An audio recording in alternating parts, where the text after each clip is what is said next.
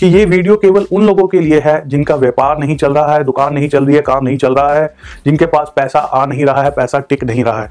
ये उन लोगों के लिए नहीं है जिनके काम धंधे अच्छे चल रहे हैं, ये केवल उन लोगों के लिए है जिनके पास चीज़ों की कमी हो रही है, दिक्कतें आ रही हैं, केवल उन्हीं लोगों के लिए ये वीडियो हम बनाने जा रहे हैं। और अगर आपके घर के अंदर वेंटिलेशन के लिए कोई और सिस्टम है? जैसे धुआँ वगैरह होता है किचन में, उसको निकलने के लिए आपने चिमनी लगा रखी है या कोई खिड़की है? तो आप जो है खाना पकाते समय भी जो है उसका दरवाज़ा बंद रख सकते हैं। जो आपके घर की जो एनर्जी है और आपकी जो किचन की एनर्जी है, उसको आपने मिक्स नहीं होने देना है। तो इसके पीछे बहुत सारे लॉजिक है। तो ये एक बहुत ही आसान तरीका है कि घर की बरकत का असर जहाँ पर सबसे पहले होता है, उसको हम बचा के रखें। उस चीज़ के ऊपर बचा के रखें।